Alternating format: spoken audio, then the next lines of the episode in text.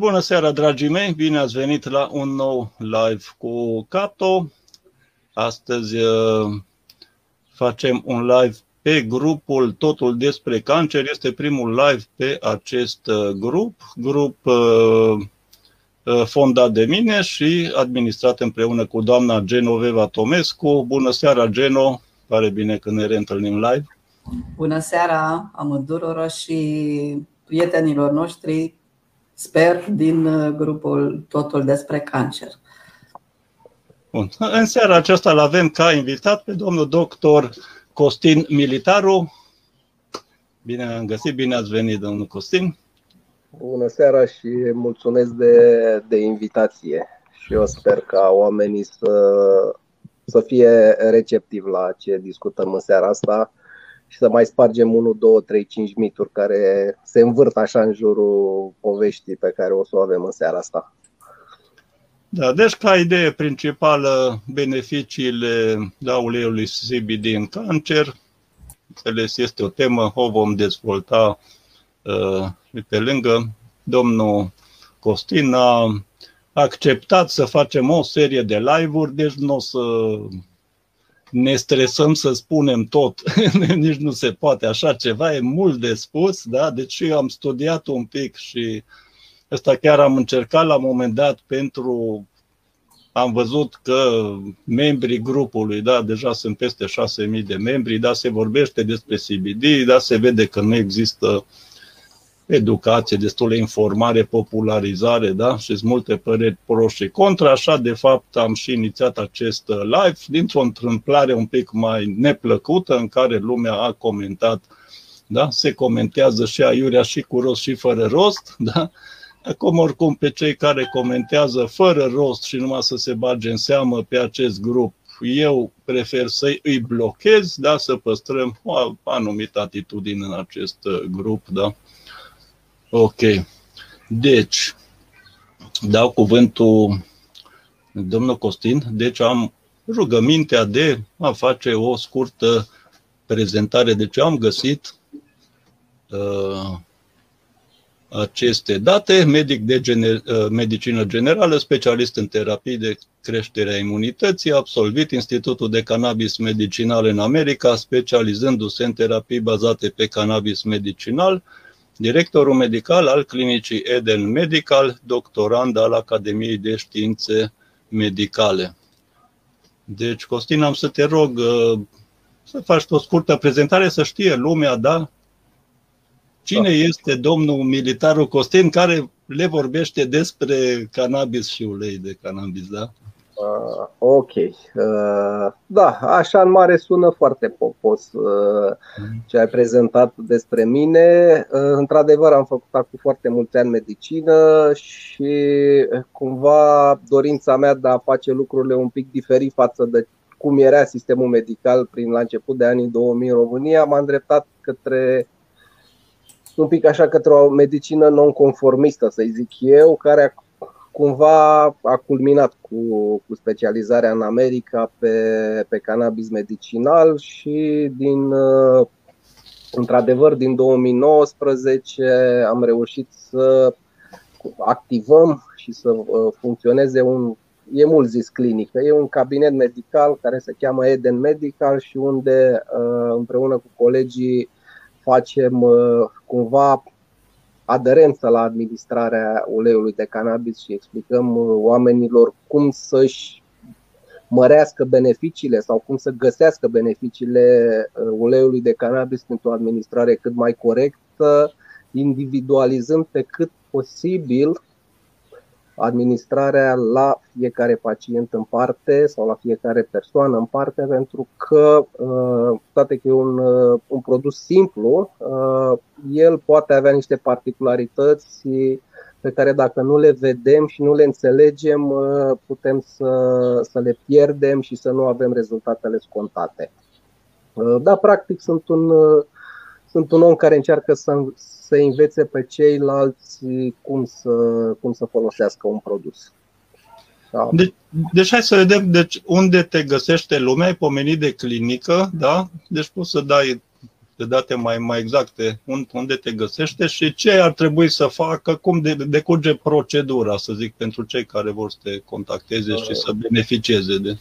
Pentru cei care vor să mă contacteze, mă găsesc la Eden Medical, e un cabinet pe lângă Podul Grant în București, pe strada Brud numărul 80 și interacțiunea cu mine poate fi în două feluri, ori fizic prin prezența la cabinet, ori prin uh, intermediul video consultației, că de când cu pandemia am făcut și treaba asta și putem să avem, așa cum avem live-ul ăsta acum, pot avea cu fiecare pacient uh, discuție uh, țintită pe, pe problemele pe care le are printr-o videoconsultație. Pot să dau datele la final, de un număr de telefon unde oamenii își pot face programarea. Mm-hmm și putem avea uh, discuții fără niciun fel de, de problemă. Uh, ce trebuie să înțeleagă oamenii că uh, cumva cannabisul, vin cu, încep cu partea, să zic așa, negativă a cannabisului. Mm, da. Cannabisul nu-i meca. Da? Lumea vine, eu am o experiență mare, nu, nu vreau să mă laud, nu știu dacă mai sunt singurul care face treaba asta în România, dar categoric sunt primul care a făcut lucrul ăsta și care l-a făcut organizat și la mine oamenii au venit uh, ca ultimă speranță, ca ultima, așa, ultima zi în viață au zis haideți totuși să mergem și la nebunul ăsta, la doctorul militarul, să vedem poate să întâmplă ceva. Și nu mică mi-a fost surpriza când uh, s-au întâmplat lucruri extraordinare, plecând de la uh, cancere și terminând cu diverse alte patologii. Uh, dar uh, am zis nu-i meca pentru că trebuie să înțelegem ce facem. Nu-i suficient doar să luăm cannabis. Trebuie să înțelegem cum să luăm, trebuie să înțelegem ce face cannabisul în organism, trebuie să înțelegem de ce trebuie să respectăm anumite proprietăți pe care le are cannabisul și, în ultimul, nu în ultimul rând, să ne asigurăm că luăm cannabis. Asta e, asta e unul din cele mai importante lucruri, practic. Uh, dar am zis. Uh, și iarăși un alt lucru foarte uh, important e că nu, la cannabis nu avem rezultate peste noapte. Pacienții trebuie să înțeleagă că procesul de hai să nu vorbesc de vindecare, că o să-mi sară iarăși în cap o groază de lume, uh, dar procesul de ameliorare a, e un proces anevoios, e un proces de lungă durată și o să explic în, în amănunt de ce. Dar asta ar fi partea negativă. Partea pozitivă la cannabis e că uh, el poate fi utilizat în foarte multe patologii. Și aici o să explic de ce, pentru simplu fapt că noi îl avem uh, organic în organism. Deci noi producem toate vertebratele, toate ființele care au două vertebre și sistem nervos central, produc ceea ce se numește, ceea ce a numit știința endocannabinoizi adică niște substanțe care au o structură chimică similară sau chiar identică cu a cannabinoizilor din plante.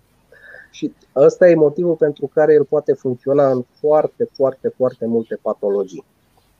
Și de asta și varietatea de, de oameni care uh, vin la mine și de aici și povestea cu panaceul în, mm. vis-a-vis de cannabis, pentru că el poate fi utilizat în foarte multe uh, boli. Deci cam asta e pe scurt despre mine și despre clinică. Da, v-am zis, e pe, pe, pe lângă podul Grant, Abrud 80. E aproape de mine. Site-ul este, mă rog, dacă Eden Medical, dacă cineva dă Cana Eden, Medical, e site Cana Eden, da, Cana Eden cu 2 de N, dar dacă cineva dă, caută Eden Medical, găsește fără, fără doar și poate, sau dacă dă mm, militarul Costin iarăși toate asocierile mele sunt cu cannabis, adică da. nu o să găsiți pe internet nimic altceva vis-a-vis de mine decât cannabis. Uh, bun, acum eu pot să încep să fac o poveste. Am văzut câteva din întrebările pe care Geno, că așa am stabilit la început mhm. că ne, ne zicem, le-a prezentat din perspectiva pacienților. Uh, mie să nu uit ceva, așa că uh, le aș prefera, interacțiunea asta întrebare-răspuns uh, sau dacă e o altă idee cu mare drag. Da, o întrebare. Da. O întrebare aș avea. Ce, ce produse folosiți voi acolo? Uh, noi folosim produsele noastre pe care le-am dezvoltat de-a lungul timpului, nu, adică n-am inventat roata nici pe departe, n-am făcut decât să perfecționăm niște, uh, niște produse care există deja pe, pe piață și în momentul de față folosim patru produse mari și late, de fapt patru concentrații, același, uh, același ulei de, a, să, să-i spun ex, corect, extract de cannabis îmbogățit cu CBD. Asta folosim pentru că din uh, și o să discutăm mai mult ca sigur despre procesul tehnologic de extracție. Din extracție se obține un anumit tip de cannabis care nu poate fi folosit ca atare. Și de asta noi trebuie să îl sărăcim în CBD sau să îl îmbogățim în CBD. Și noi folosim în momentul de față patru, patru produse cu concentrația de 5, 10, 15, 20 uleiuri full spectru, adică uleiuri care au toți cannabinoizii uh, care se găsesc în plantă, bineînțeles, uh, și uh, avem și acolo unde chiar este necesar ulei doar cu CBD, adică izolatul CBD care se pune într-o bază, de obicei baza noi o folosim tot din ulei de semințe de cânepă, pentru că uleiul din semințe de cânepă are o paletă de uh, terpene și o paletă de flavonoizi, o paletă de flavonoizi care e identică cu cea din, uh, din inflorescența de cânepă și practic cumva creștem concentrația și cantitatea de terpene din, uh, din ulei. Dar el se poate folosi în, multe baze, adică MCT oil uleiul de in, ulei de, ulei de susan, am încercat cu ulei de struguri, de exemplu. Uh, uleiul bază de obicei e important uh, strict din perspectiva gustului. Și atât. În rest, uh, orice ulei poate fi folosit. Deci extrasul e mai mult din uh, floare? sau cum? Extra, extrasul, uh, când vorbim de uh, extract de cannabis îmbogățit cu CBD în scop medical, discutăm numai despre extract din inflorescență. Din inflorescență, nu din floare. Din inflorescență. Da. da. Uleiul din semințe se găsește și la fără doar și poate, e uleiul din semințe de cânepă, el e un aliment, un supliment alimentar bun, e un produs care are uh, raportul optim de omega-6, omega-3 pe care organismul, uh, de care organismul are nevoie, dar nu, nu putem discuta ca un ulei terapeutic.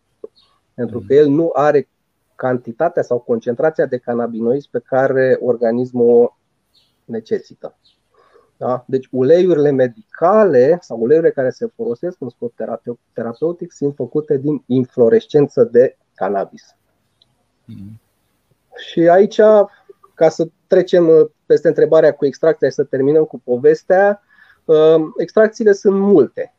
Multe tipuri de la extracție, adică putem să facem de la extracție la rece, pur și simplu presăm uh, inflorescența de, de cannabis și ce se obține acolo se, se purifică, se distilează și obținem ceva. Se pot face extracții cu alcool, niște macerate care sunt uh, destul de utilizate, au fost, acum nu, nu prea mai, lumea nu prea mai caută produsele cu extrase în alcool. Uh, se pot face extracții cu solvenți, solvenți care poate să fie butanul, propanul, CO2, freonul, depinde. Depinde de instalațiile respective și care în momentul de față sunt cele mai utilizate. Sau se mai pot face niște extracții de astea așa un pic uh, empirice, extracția cu gheață, extracția la cald, dar ai, astea mai mult uh, când faci acasă cu extracțiile respective. Uh, pe mhm. piață, în momentul de față, majoritatea extracțiilor sunt cu solvent, cel mai cunoscut fiind CO2.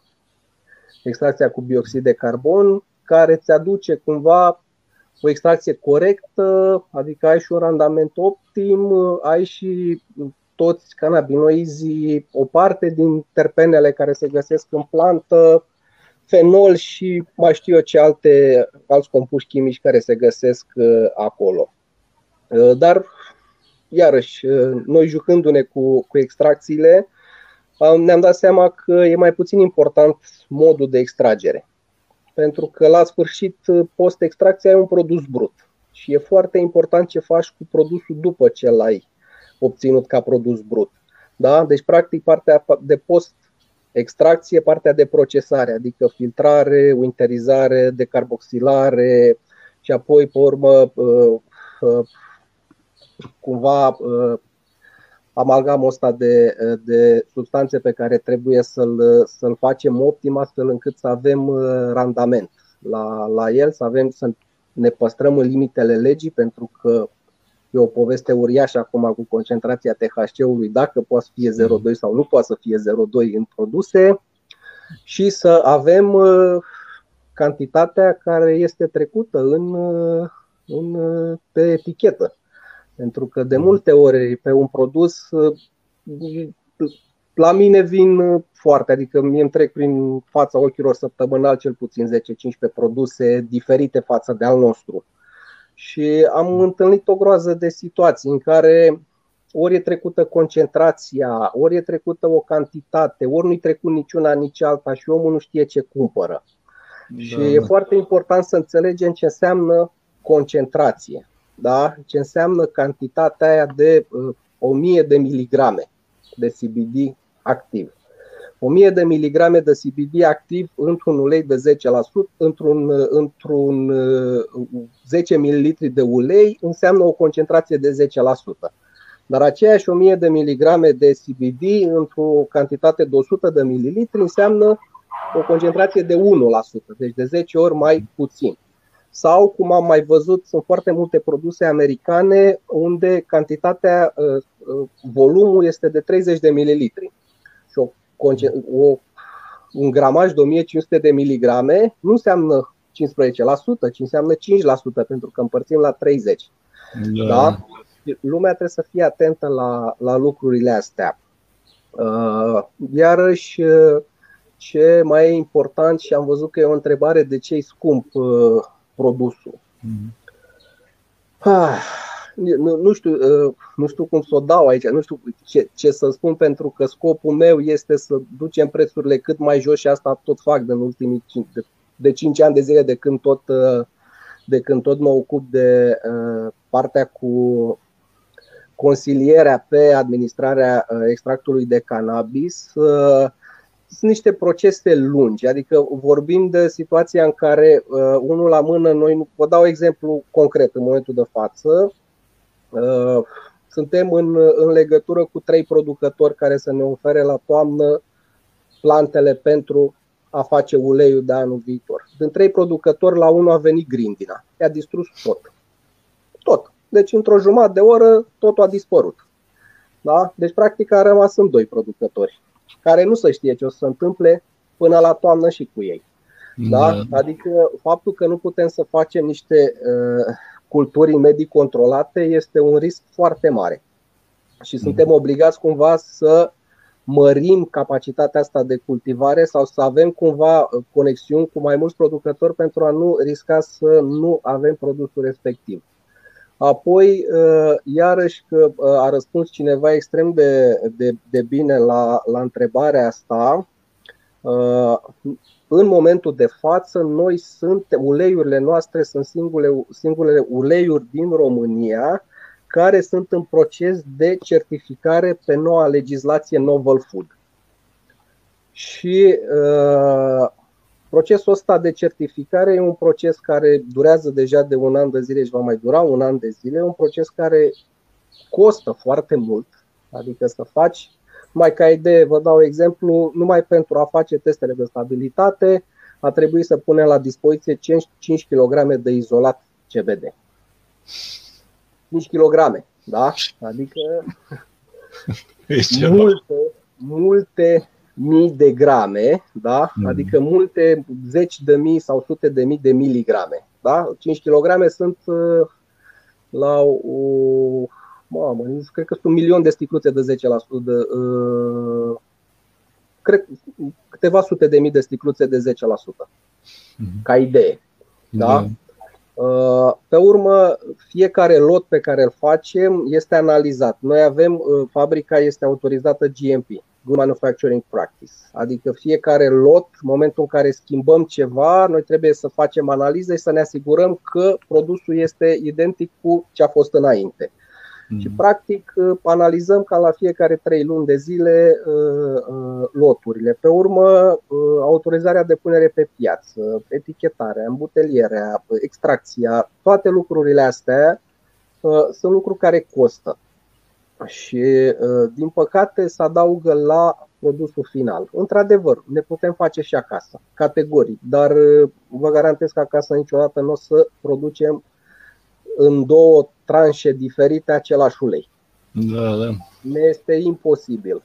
Iarăși, un lucru extrem de important pe care l-am văzut în practică, se practică foarte tare combinarea CBD-ului ca procentaj cu a variantei acide, cu CBDA-ul.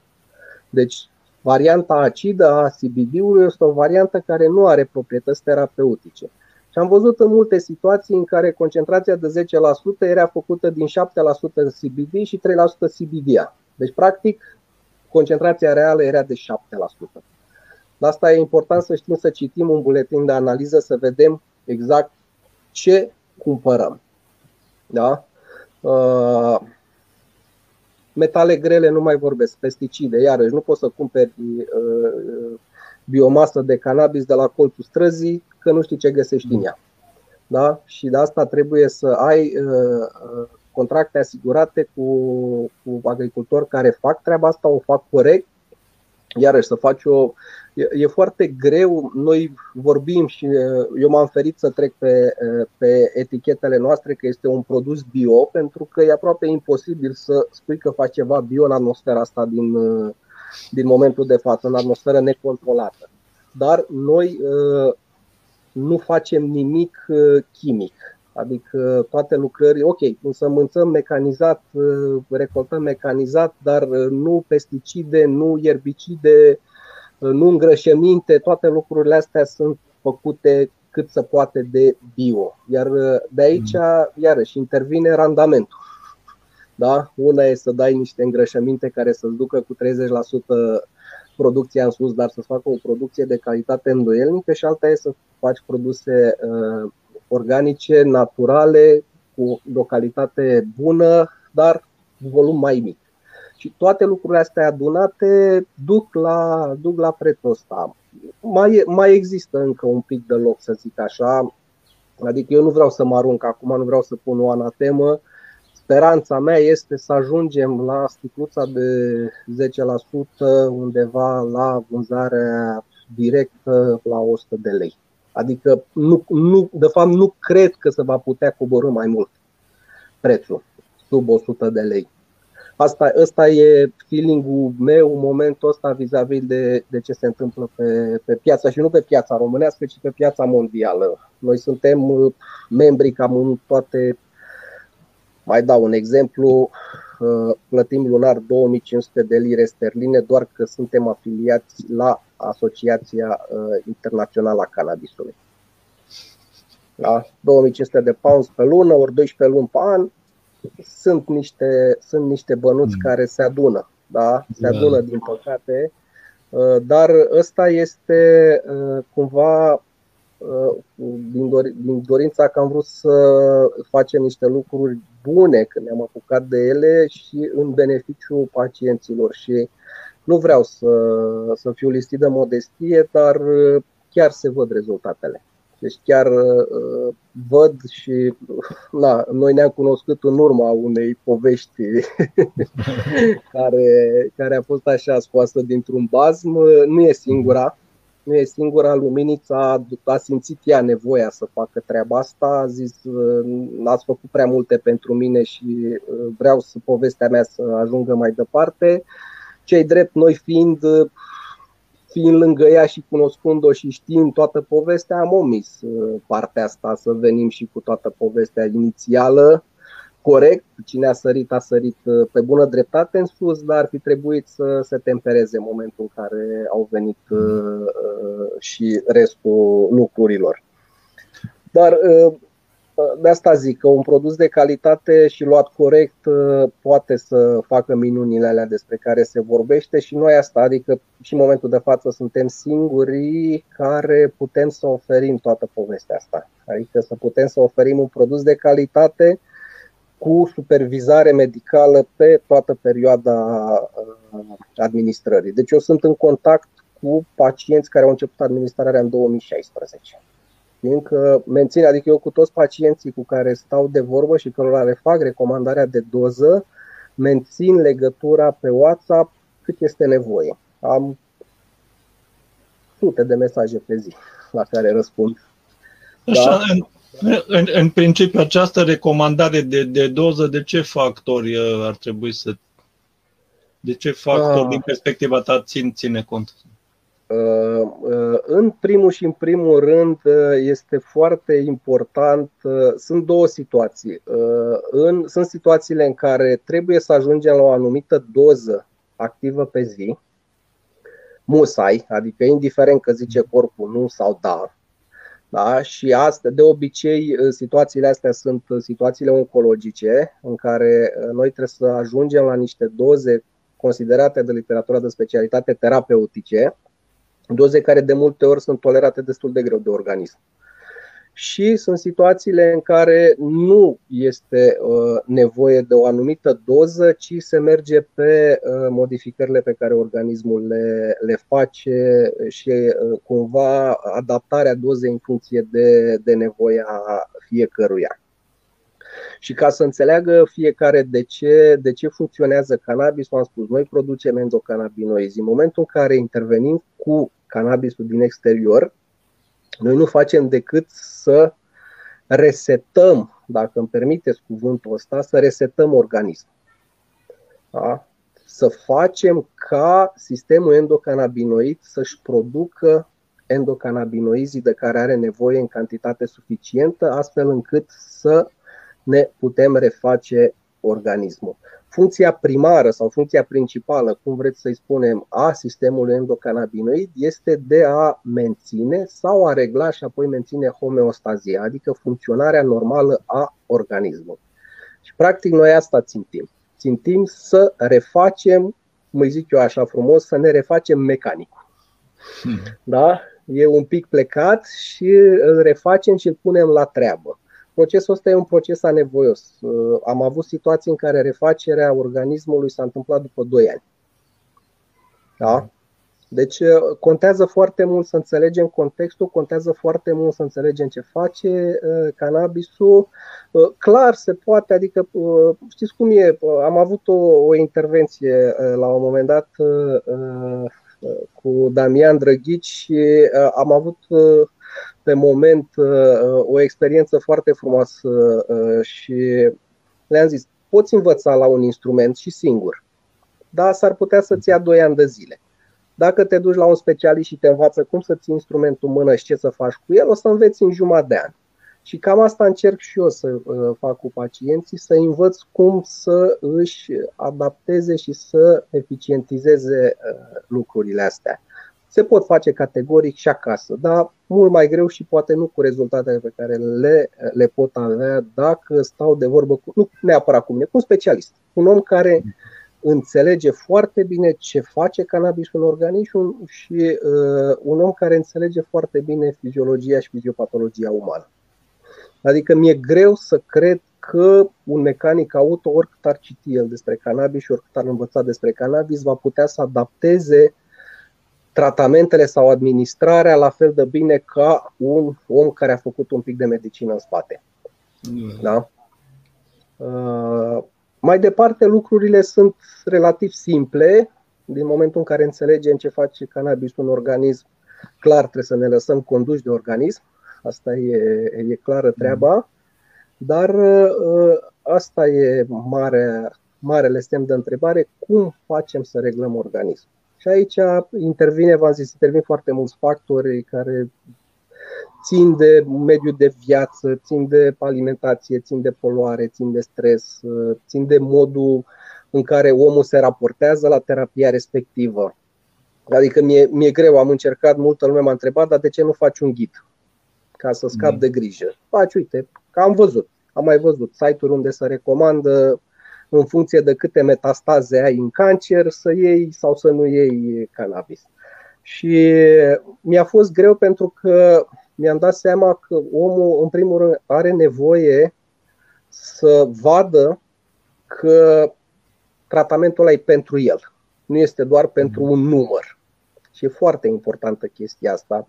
Contactul uman contează enorm și vorbesc foarte mult despre a beneficia de cei 10% a efectului placebo mm. în orice patologie decât să lăsăm să ne tragă în jos și e foarte important să înțelegem că fiecare om poate reacționa diferit pentru că are o particularitate. Și de asta recomandăm ca oamenii să caute, să stea de vorbă cu un specialist care poate să înțeleagă și partea medicală și care poate să înțeleagă și partea, să zicem așa, psihologică și ce face cannabisul. Norocul meu e că eu lucrând foarte mult cu consumatorii de heroină, am fost cumva forțat să mă, uh, cumva să mă formez și în partea asta psihologică și sunt format în interviu motivațional și în dezvoltarea de abilități de viață, lucru care mă ajută enorm în, uh, în ceea ce fac acum și văd, văd, văd la pacienți beneficiile pe care le au, le are faptul că ne putem cumva așa mula și pe partea asta un pic psihologică. Și cu toată povestea asta venim, uh, venim în, uh, în întâmpinarea fiecăruia. Am o întrebare legată de relația între tine și pacient, care să-i zic client, că se folosește și termenul ăsta. Pentru da. prima întâlnire, indiferent uh, cum se produce ea, Uh, ai nevoie de vreun dosar medical, uh, de o discuție care se axează și pe ce se axează, ca să-și facă lumea așa că decât o idee. Și da, bineînțeles, uh, poate mai apar da. întrebări legate de asta. Da. Ideal ar fi să aibă și un dosar medical. Mie nu mi-a plăcut și nu o să rog pe nimeni să se ducă să-și facă un set de analize doar că vreau eu să mă uit pe ele. Și de obicei mergem pe. Că nu am avut niciun pacient care să nu treacă un pic și pe la medicina alopată și să-și facă niște investigații și mergem pe baza lor. Da, e, cu, cu cât are mai multe investigații și uh, cu cât sunt mai, mai corect făcute, cu atât înțelegem mai bine fenomenul și cu atât vedem mai bine beneficiile. Pentru că, de exemplu, în cancer, vă dau un exemplu, vine, vine la mine cu, ok, diagnostic, toate cele trecem peste, știm sigur că are cancer și luăm de, luăm de bază în evoluție pe partea imagistică următoarele remeneuri pe care le face din momentul în care a început administrarea cannabisului. Pentru că am avut situații în care, iarăși, o experiență proastă a vieții în care pacientul a venit cu remene făcut cu două luni în urmă, a început să ia cannabis, a făcut un al, următorul remene la o lună după, începuse, după ce începuse cannabisul. Culme, tumora nu mai crescuse. Da? Dar a fost foarte dezamăgit de faptul că nu dăduse înapoi. Mm-hmm. Și e clar că în perioada aia de două luni în care uh, nu luase cannabis, probabil că tumora mai crescuse un pic, nu știu. Da? De asta, da. uh, ca, ca idee, uh, luăm de bune uh, lucrurile pe care le facem după, dar oricum pacienții simt repede beneficiile cannabisului pentru că le schimbă ceea ce se cheamă indicatorii calității vieții. Deci somn, apetit, stare psihică, tranzit, toate, toate nebunerile astea care țin de dureri, nu mai vorbesc, se îmbunătățesc și uh, e clar dacă în urmă cu trei săptămâni lucrurile erau uh, spre rău și de când a început cannabisul lucrurile au început să îmbunătățească, e clar că uh, treaba asta își face, își face efectul. Nu mai zic că unul din, din indicatori este faptul că nu mai pierd în greutate, lucru care iarăși este extrem de important în cancer și am un pacient care după două luni și jumătate de la prima administrare, recuperase 10% din greutatea corpului, adică crescuse de la 45 de kg la 50. Da, ceea ce, uh, iarăși, e, e, e ceva uh, îmbucurător și e, e, e un fapt care dă încredere pacientului și uh, ăia pacienți, adică mm, nu am niciun fel de, de teamă să zic că pacienții vor, vor intra în remisie totală. Pentru că se vede lucrul ăsta. Dar uh, în funcție de ceea ce vezi în dosar, uh, aplici uh, doza, adică ții cont de, ce, de starea lui până la urmă pentru a crea dozele? Da, țin, țin cont de starea, de starea medicală din urma diagnosticelor, dar foarte important țin cont de uh, starea fizică și clinică a pacientului. Pentru că e foarte important, iarăși, ca administrarea cannabisului să fie o administrare care să nu pună probleme, să fie o administrare care să nu supună organismul unor traume sau unor, uh, uh, unor eforturi. Lucru care se poate întâmpla dacă dozele nu sunt corecte. Da? Dacă dozele sunt mai mari și uh, din păcate la cannabis povestea asta cu doză mare, efect mare nu funcționează. E exact invers. Da? Și iarăși uh, mă întorc cu o, o explicație care poate părea puierilă. Administrarea cannabisului trebuie să fie văzută exact ca și mersul la sala de forță. Vrem să ajungem să ridicăm 200 de kilograme, nu ne ducem din start să ridicăm 200 de kilograme, că nu o să mai ridicăm niciodată nimic. Da? Așa că trebuie să plecăm cu o doză pe care organismul o tolerează. Și aici uh, experiența mea face ca să, ok, să, nici să nu grăbim lucrurile, dar nici să nu le încetinim foarte. Pentru că am zis, putem să plecăm cu o picătură da, din cel mai mic ulei și să ajungem la doza terapeutică într-un an. Da? Dar nu e pacientul cu cancer de obicei nu prea are timpul ăsta la dispoziție. Sau uh, dacă pierde un an de zile, deja e, sunt lucrurile nu mai sunt uh, cum trebuie. Și uh, experiența mea și uh, uh, discuția cu pacientul uh, mă ajută să putem să intervenim cu doza optimă, care să ducă cât mai repede la doza terapeutică, dar să ducă corect, să nu traumatizăm organismul. Pentru că e foarte important să, uh, să nu traumatizăm organismul. Uh, nu e un lucru complicat, trauma sau supradozarea în, cu cannabis nu e o chestie care să pună viața în pericol, dar organismul se dereglează și am pierdut practic în momentul în care supradozăm, pierdem tot ce am acumulat uh, până atunci. Și luăm de la capăt. Și putem face o muncă sisifică. Și uh, de asta e bine ca fiecare să înțeleagă produsul ăsta. El nu, el nu face rău, dar uh, din păcate poate să nu facă nimic dacă nu-i lua corect. Și iarăși un lucru pe care spun pacienților, dacă nu facem lucrurile corect, mai bine nu le facem. Pentru că asta, e, Asta înseamnă că, să zicem, că încep cu o doză și dacă pacientul spune că nu se simte bine, modificați? Categoric. Categoric în funcție deci de. Există o interacțiune pas cu pas. Din momentul în care pacientul a venit și a primit recomandarea de ulei de la mine, manageriem dozele în timp real prin mesaje scrise pe WhatsApp, da? Deja am vreo deci 10. Se poate simți în siguranță că lucrurile nu scapă de sub control și e bine să se observe și să poată transmite ce modificări apar. Categoric, fiecare pacient rămâne în supervizarea mea până nu mai ia cannabis. Da? Indiferent de cât, de cât de bătător la cap este, pentru că am situații în care îmi spun, a, păi domnul dar nu vreau să vă bat la cap. Păi dacă nu vreți să mă bateți la cap, nu vă dădeam numărul meu de telefon.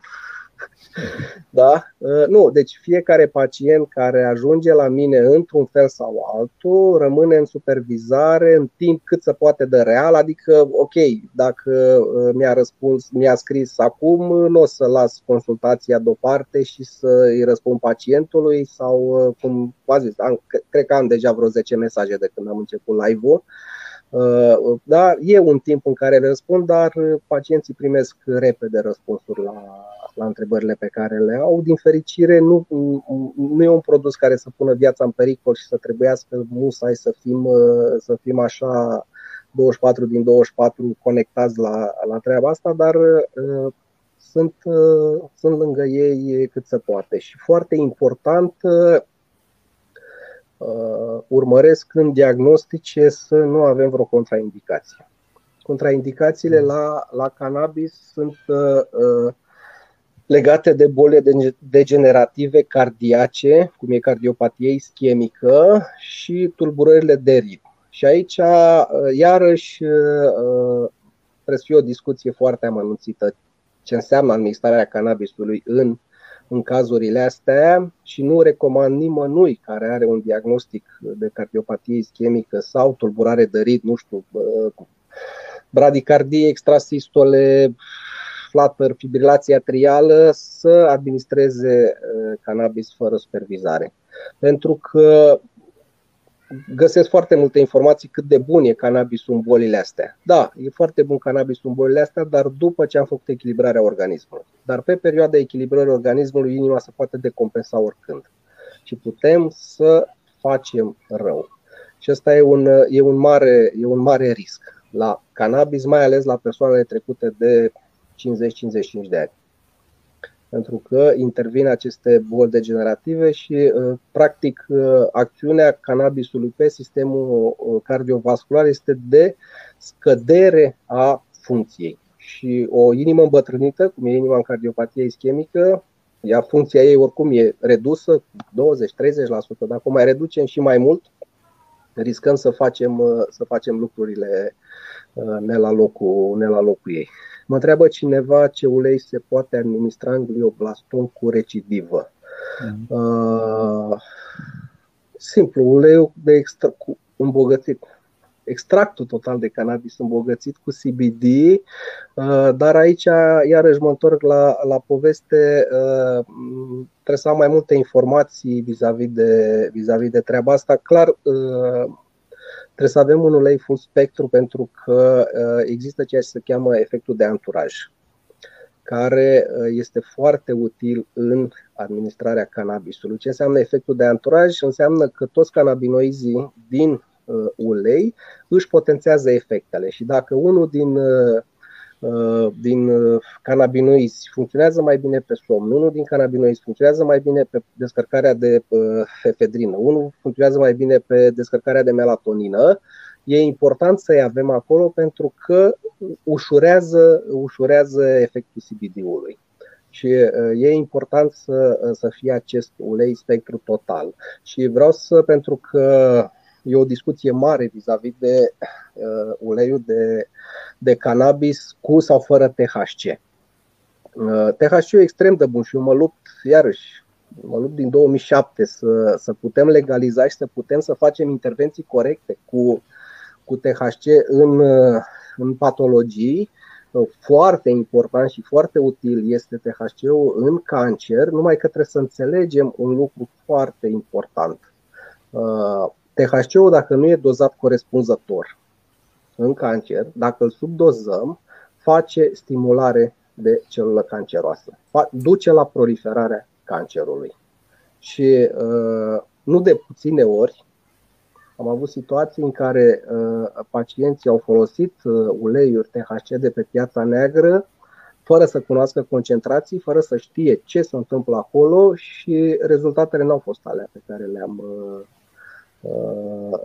le-a așteptat. Da? Și de asta trebuie să înțelegem că, uh, cu toate că extractul cu CBD are acțiune mai lentă, pentru că el merge pe refacerea organismului, uh, știm sigur unde ajungem, pe când cu THC-ul riscăm să ajungem în direcția opusă. Dacă nu cunoaștem corect Uh, concentrație. Adică dacă avem un produs standardizat America-Canada, da, putem discuta fără niciun fel de problemă de o administrare corectă a THC-ului în cancer, dar dacă discutăm de un produs care a venit într-o seringă împachetată, da, aici lucrurile sunt, uh, sunt complicate. Uh, deci, Răspunsul pentru domnul cu glioblastomul este că uh, se poate folosi fără niciun fel de problemă extractul de cannabis îmbogățit cu CBD, dar uh, uh, să pot da un răspuns concret am nevoie de ce vorbeam înainte, documente medicale și să avem o, o discuție pentru a avea, a avea rezultatul scontat. Ah, proporția corectă e fix același răspuns. da, uh, mă întorc. Nu, nu pot să fac o standardizare a uleiurilor. Da? Deci nu pot să zic, pentru epilepsie luăm un ulei de 10%, 3 picături, pentru cancer luăm un ulei de 5%, pentru 7 picături, pentru glaucom luăm uleiul ăsta pentru că nu funcționează lucrurile așa. Că fiecare pacient mai are și o hipertensiune, mai are o tiroidită autoimună, mai are un psoriazis, mai are o boală celiacă, adică uh, omitem foarte multe lucruri în momentul în care avem o, o patologie majoră și ca să putem să avem rezultate trebuie să reușim să refacem toate uh, deficiențele din organism, nu doar deficiența uh, primară cel mai bun ulei care se comercializează în România, iarăși nu pot să răspund, pot să vă zic că uleiul pe care îl vindem noi e unul din cele mai corecte din punct de vedere tehnic. Uh, n-a făcut nimeni o analiză să vedem care e cel mai bun ulei de pe piață și nu știu cum ar putea să facă cineva o, o, un asemenea, o asemenea analiză. Uh, pentru că ele sunt, de exemplu, al nostru, uh, ca să putem să-l punem legal pe piață, l-am, uh, l-am autorizat ca ulei de gură, ca apă de gură, practic, pentru că absorția făcându-se sublingual, am scris în prospect acolo că badijonăm 5 minute uleiul prin gura cu ulei și pe urmă că l-aruncăm, că îl înghițim, nu se întâmplă nimic, dar am crescut uh, igiena cavității orale și glumesc eu cu efect secundar scăparea de cancer. Dar asta a fost singura găselniță pe care am, am, am, am putut-o o utiliza acum 2 ani de zile când ne-am apucat să facem treaba asta pentru a putea avea o bază legală prin care vindem uleiul.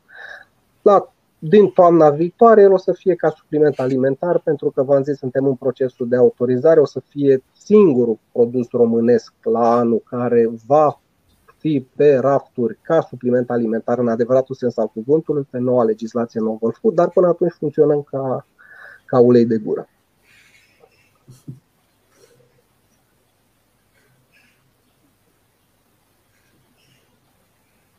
Uh, cineva mă întreabă cum să-și facă ulei în gospodărie.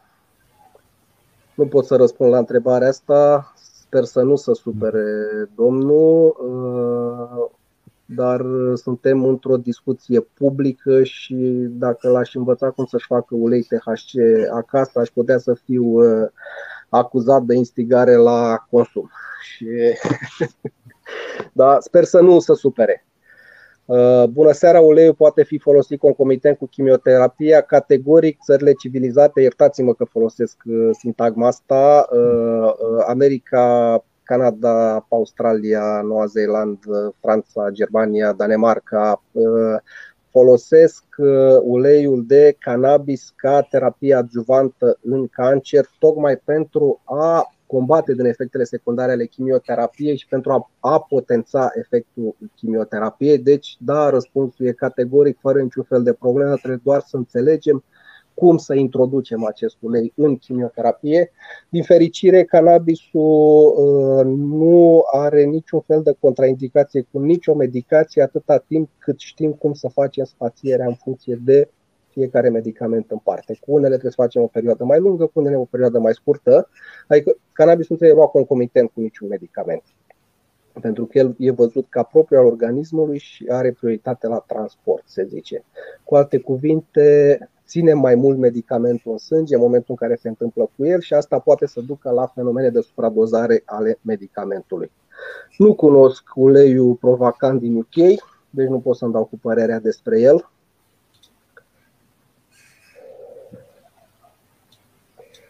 Da, iarăși uh, sunt fie, uh, nu știu, colegii noștri, cum să le zic uh, celor care se uită la noi, că n-aș vrea să-i, să denumesc pacienți pentru că sunt sigur că nu sunt toți pacienți.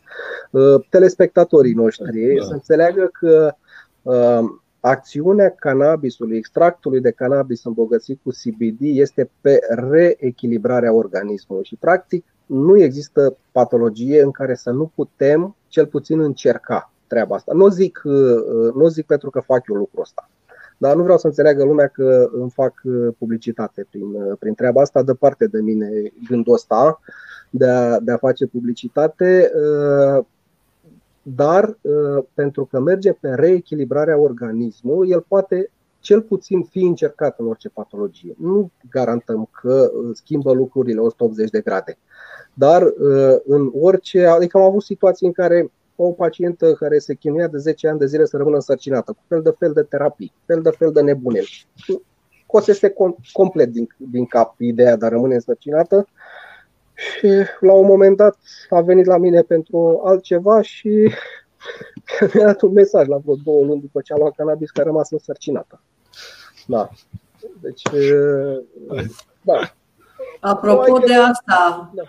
Uh, faptul că are prea puțin THC, um, cât uh, de mult ați observat că se schimbă starea emoțională, psihică a celor care își administrează? Adică scapă de stres sau îl percep mult mai ușor?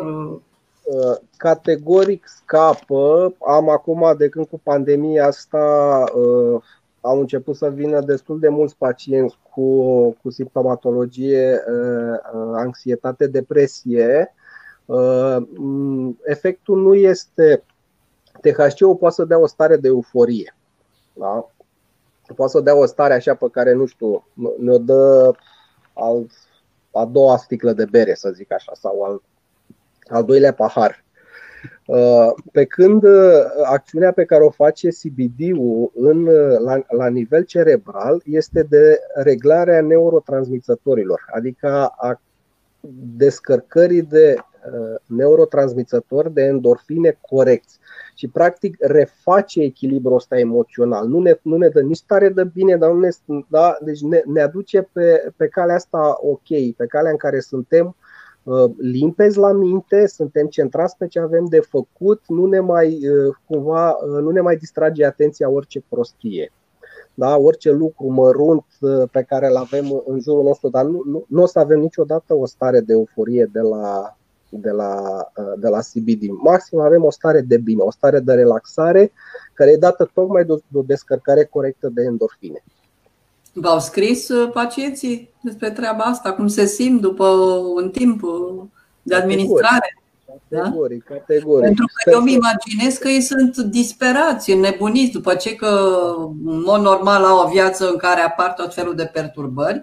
Mai vine și un diagnostic de ăsta care te pune la pământ și bănuiesc că îi ajută extrem de mult, uh, cel puțin în primă fază, să depășească această stare de a da, Cartea, cartea, da, cartea spune că extractul de cannabis îmbogățit cu CBD taie anxietatea legată de boală.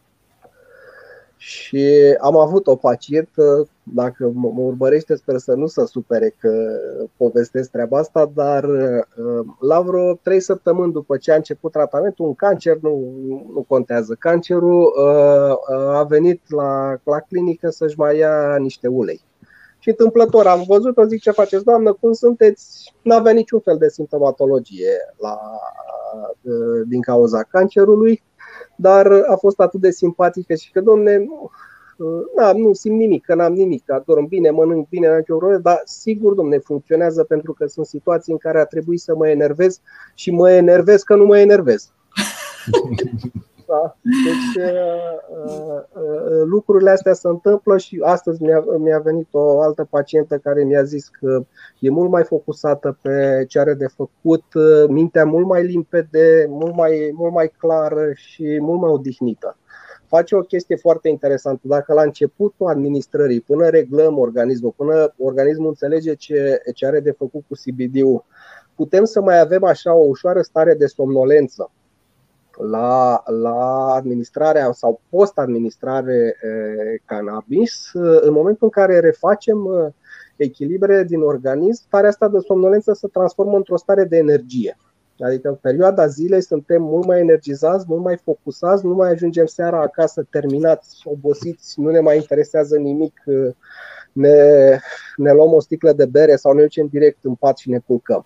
Ci avem, avem energia să, să continuăm să ne bucurăm de încă câteva ore de, de viață și dincolo de, de servici. Și lucrul ăsta am început să-l, să-l văd, să-l văd la, la. Adică vin și spun treaba asta. Uite, sunt, sunt mult mai focusat, sunt mult mai bine pe, pe, pe ce am de făcut, nu mai sunt obosit seara, mi-e bine. e bine. Și, uh, sunt, dar am zis, uh, marele semn de întrebare la cannabis este când reușim să reglăm organismul. Deci minunea intervine din momentul în care am reușit să reglăm organismul. Și iarăși, experiența mi-a arătat că reglarea organismului nu se face mai repede de în cel mai rapid caz o lună de zile. Mm-hmm. Adică, ok, în prima lună de zile putem să avem uh, apariții episodice a stării de bine, putem să dormim o noapte bine, putem să nu avem durere o noapte, putem să avem o zi fără anxietate de tot, depinde de ce avem, dar uh, lucrurile sunt fluctuante. Dar abia de la o lună încolo, o lună, o lună jumate încep să aibă consistență, să legăm două, trei zile bune, chiar o săptămână. Nici atunci nu sunt toate lucrurile uh, corecte, dar tu prima lună de administrare foarte, foarte, foarte rar am întâlnit, am întâlnit situații în care uh, uh, pacientul să spună, domne, a fost super, uh, da, treia zi. Bun, uh, dar bănuiesc că oamenii nu se intră în panică pentru că ei nu-și întrerup tratamentul standard. Nu, nu, nu. nu, nu. Eu și legat de treaba asta, bănuiesc că din ce am citit, dacă am reținut corect, uh, se micșorează doza de ulei ca să din anumite motive. Depinde, da, depinde de, depinde de situații. Da? Depinde de situații și iarăși uh, lucrurile astea eu le discut cu pacienții în timp real în momentul în care se întâmplă. Uh, adică la mine mesajul e simplu. Orice întrebare cât de simplă vi s-ar părea, dacă e o întrebare, puneți-mi-o. Că mai bine să uh, scăpați de ea decât să o duceți așa și să vă întrebați zile întregi dacă e bine sau dacă nu e bine. Am o întrebare aici. În ce măsură interferează cu tratamentele administrate, diminuează administrat? Uh, este potrivit pentru ori. Uh, categoric răspunsul, chit că o să mai sară iarăși lume în cap, da, el interferează cu orice lucru pe care îl băgăm în organism, așa cum interferează apa da? pentru că noi îl avem în organism și dacă îl aducem din sticuță și dacă ne-l producem noi singuri. Dar uh, clar, în momentul în care venim cu el din sticluță, trebuie să înțelegem că nu trebuie să venim cu medicamentul peste cannabis sau cu cannabisul peste medicament, ci să le lăsăm pe fiecare pe drumul lor. Nu, nu diminuează tratamentul administrat de medic în cel mai rău caz poate potența niște efecte secundare dacă nu îl administrăm corect. Dar reducerea efectelor benefice ale medicamentelor n-a fost uh, găsită până acum. Există un studiu pe internet cu un medicament, uh, cu o imunoterapie, în care nu s-a văzut potențarea imunoterapiei de către cannabis, dar uh, diminuarea ei nu există. Da, e potrivit pentru orice cancer în orice stadiu, pentru că ne întoarcem la, în primul și în primul rând, la îmbunătățirea calității vieții și apoi, dacă reușim să ajungem la dozele terapeutice și să facem reglarea organismului, ducem la, uh, să, hai să nu zic, uh, lungirea perioadei de viață, ci ducem la uh, prelungirea pe termen nedeterminat a, a vieții și eu le spun tuturor că nu au nimic de, de pierdut, nu se știe ce o să descopere medicina alopată peste un an, peste doi și trebuie să dăm șanse la orice, la orice lucru, orice lucru care nu ne face rău. Clar, nu trebuie să exagerăm, adică dacă facem uh, uh, terapii alternative, nu trebuie să facem 5 terapii alternative pe aceeași direcție, pentru că ele nu se vor potența între ele, ci există situații în care chiar uh, se pot uh, contracara, dar uh, utilizarea corectă a cannabisului nu aduce dezavantaje. Deci poate fi folosit în orice stadiu de cancer, iar și aici e mult de, mult de vorbit, pentru că contează foarte mult Uh, starea fizică a pacientului să putem să plecăm cu o doză care chiar să facă ceva. Pentru că, sincer, dacă vorbim de uh, o picătură de ulei de 10%, la nu o să aducă niciun beneficiu. Ah. E o întrebare lungă care a trecut pe aici. Aici zice, da. care sunt tipurile de cancer care răspund cel mai bine la utilizarea uleiului CBD? Da. Ce știți despre rezultatele obținute în cancerul cerebral, mai ales geoblastom? Care este concentrația cea mai potrivită? Despre asta ați mai vorbit. Ok, de concentrație am vorbit. Uh, uh, ca idee, el funcționează în orice tip de cancer. Ce s-a văzut așa, uh, cancerul de piele reacționează foarte, foarte repede la cannabis, cancerul pancreatic, cancerul de tub digestiv și cancerul pulmonar. Nu e, nu e o ordine a lor, mm. adică nu trebuie să le punem.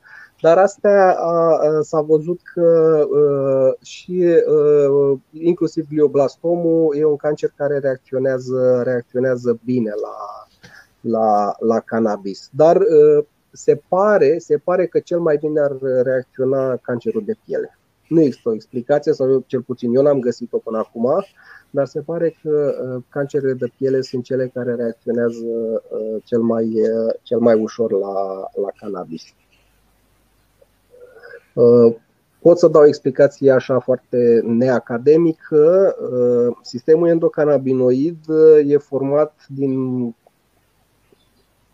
Acum sunt cunoscuți, foarte cunoscuți două tipuri de receptori, CB1, CB2, ei sunt mai mulți și receptorii ăștia CB2 se găsesc foarte mult în periferie. Pe sistemul imun, de asta și funcționează, și funcționează foarte bine CBD-ul pentru că reface repede sistemul, sistemul imun dar există foarte mulți receptori care, cu care lucrează CBD-ul în periferie și uh, epiderma fiind un, uh, un, organ, uh, un organ la periferie poate să fie un, uh, un răspuns ăsta, că sunt foarte mulți receptori la, uh, la nivelul ăla. 150 de lei este o consultație uh, care, v-am zis, constă din jumătate de oră de discuție aplicată și apoi supervizarea la lung pe, pe WhatsApp, adică pacientul nu trebuie să vină la mine de 10 ori în perioada tratamentului, vine odată, stăm de vorbă și urmă continuăm, continuăm discuțiile pe mesaje scrise pe WhatsApp. Deci, de, vreau să întreb despre metoda sublinguală, deci administrarea sub limbă da. De ce administrarea sublinguală? Administrarea, sunt mai multe uh, tipuri de administrări la cannabis. Uh, cannabisul are iarăși un dezavantaj, uleiul de, de cannabis uh, cu care lucrăm are un dezavantaj că el nu e procesat chimic, prelucrat chimic și el nu are nicio protecție gastrică. În momentul în care l-am ingerat, au o situație în care pacienții au pus în capsule, că e gustul e un pic uh, neplăcut și l-au pus în capsule vegetale și l-au ingerat. E, uh, stomacul degradează. Sucul gastric degradează cannabinoizii. Ce a scăpat de degradarea cannabinoid, de degradarea sucului gastric, ajunge în circulația hepatică. De acolo nu mai scapă. Ficatul descompune CBD-ul în 11 metaboliți. Uh, funcționează o parte din ei, funcționează pe starea de bine și pe somn o parte din metaboliți ăștia. Și de asta când uh, să mâncăm uh, chestii cu CBD, avem starea asta de relaxare da? și poate o somnolență. Dar niciodată un produs ingerat nu va reface sistemul imunitar, din păcate. Uh, administrarea sublinguală este cea mai simplă și cea mai cost-eficientă administrare dintre cele care există, pentru că sub limba avem o vascularizație foarte puternică și acolo ajunge sângele care a trecut deja de circulația hepatică și se duce către organe și țesuturi. Deci către unde ne interesează pe noi. La creier, la stomac, în partea, în partea cealaltă a stomacului, în spatele stomacului, să zic așa, la vezică, la prostată, la sân, plămâni, unde are nevoie. Și de asta se face absorția asta sublinguală pentru că se face și rapid, adică undeva recomandarea este ca să menținem 3-5 uh, minute picăturile sub limbă și uh, este și foarte ușor de făcut, pentru că a doua variantă corectă de administrare este intrarectală sau intravaginală. Și mi-e greu să cred că la ora 2 după amiaza, când avem de luat doza, ne dăm jos pantalonii în mijlocul străzii și ne punem supozitorul cu cannabis. Da? E mai complicată treaba asta, o folosesc, nu o scoatem din calcul, fac recomandarea de supozitoare administrată intrarectal, intravaginal în situația în care avem probleme în zona uh, pelvină, fără niciun fel de problemă. Adică, dar iarăși este o discuție cu pacientul pentru că uh, Pe mine mă interesează, dincolo de introducerea cannabisului în organism, mă interesează să, să introducem confortabil. Și dacă a pune un supozitor este o traumă pentru pacientul respectiv, oricât de benefic ar fi, înțeleg foarte bine lucrul ăsta și mergem pe alte căi. Dar absorția intrarectală și intravaginală e o absorție corectă, completă și care la fel se duce în circulație și uh, face lucruri minunate. A treia variantă ar fi inhalatul, prin vaporizator, prin fumat, prin aerosoli. Partea proastă cu fumatul este că nu putem să avem control asupra dozei. Și, cum spuneam, în cancer trebuie să ajungem la anumite doze, neștiind ce control da? avem la inhalat, nu prea uh, se recomandă uh, medical administrarea cannabisului prin, uh, prin plămâni. Ar mai fi transdermic în situațiile în care avem mai ales probleme cu, cu pielea, cum sunt, nu știu, bolile autoimune, dermatitele autoimune, psoriazisul, Acolo putem interveni cu o cremă cu CBD, putem interveni cu un ulei pe bază de, de CBD, un ulei, un ulei extern. Uh, dar alea sunt uh, administrări topice, sunt administrări locale care uh, vizează strict zona, zona leziunea respectivă. Dar sublingual se face, este general valabilă, cost eficientă și cu rezultate, cu rezultate bune. Da, există un dozaj la care trebuie să ajungem, dar la fel Uh, nu știu, numărul de, mă întreabă aici unde aș putea să mă programez, 031 426 0517 sau Eden Medical, cel mai simplu, găsiți pe net Eden Medical și uh, numărul de telefon acolo. Uh,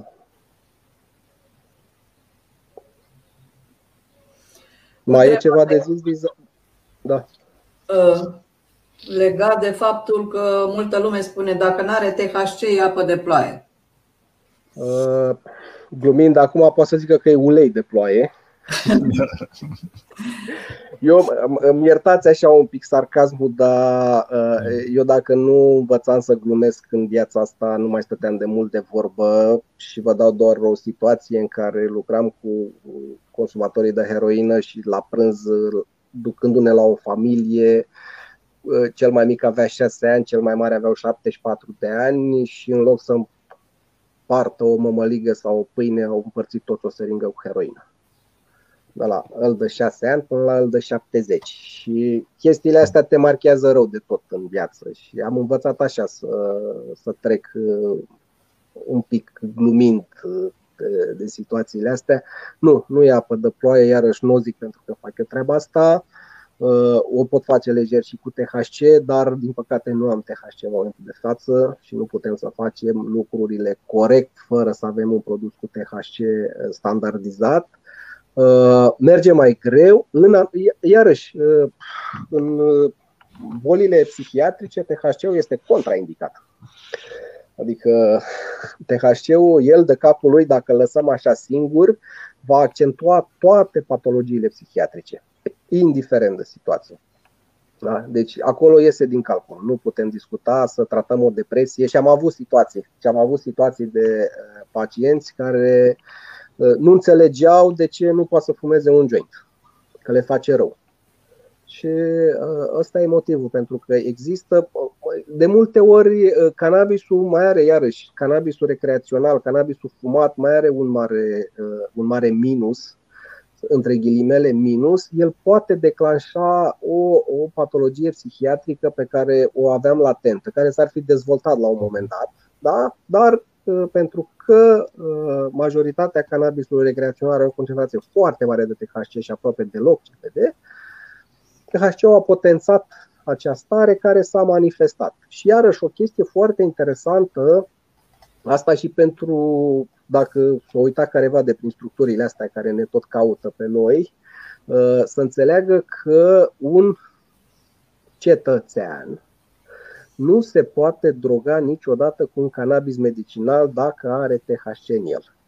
Pentru că în momentul în care avem o rație de 1 la 1 minim CBD cu THC sau mai mult CBD decât THC, așa cum e cam în toate cannabisurile medicinale, CBD-ul are o proprietate foarte interesantă. Taie efectele psihoactive ale THC-ului.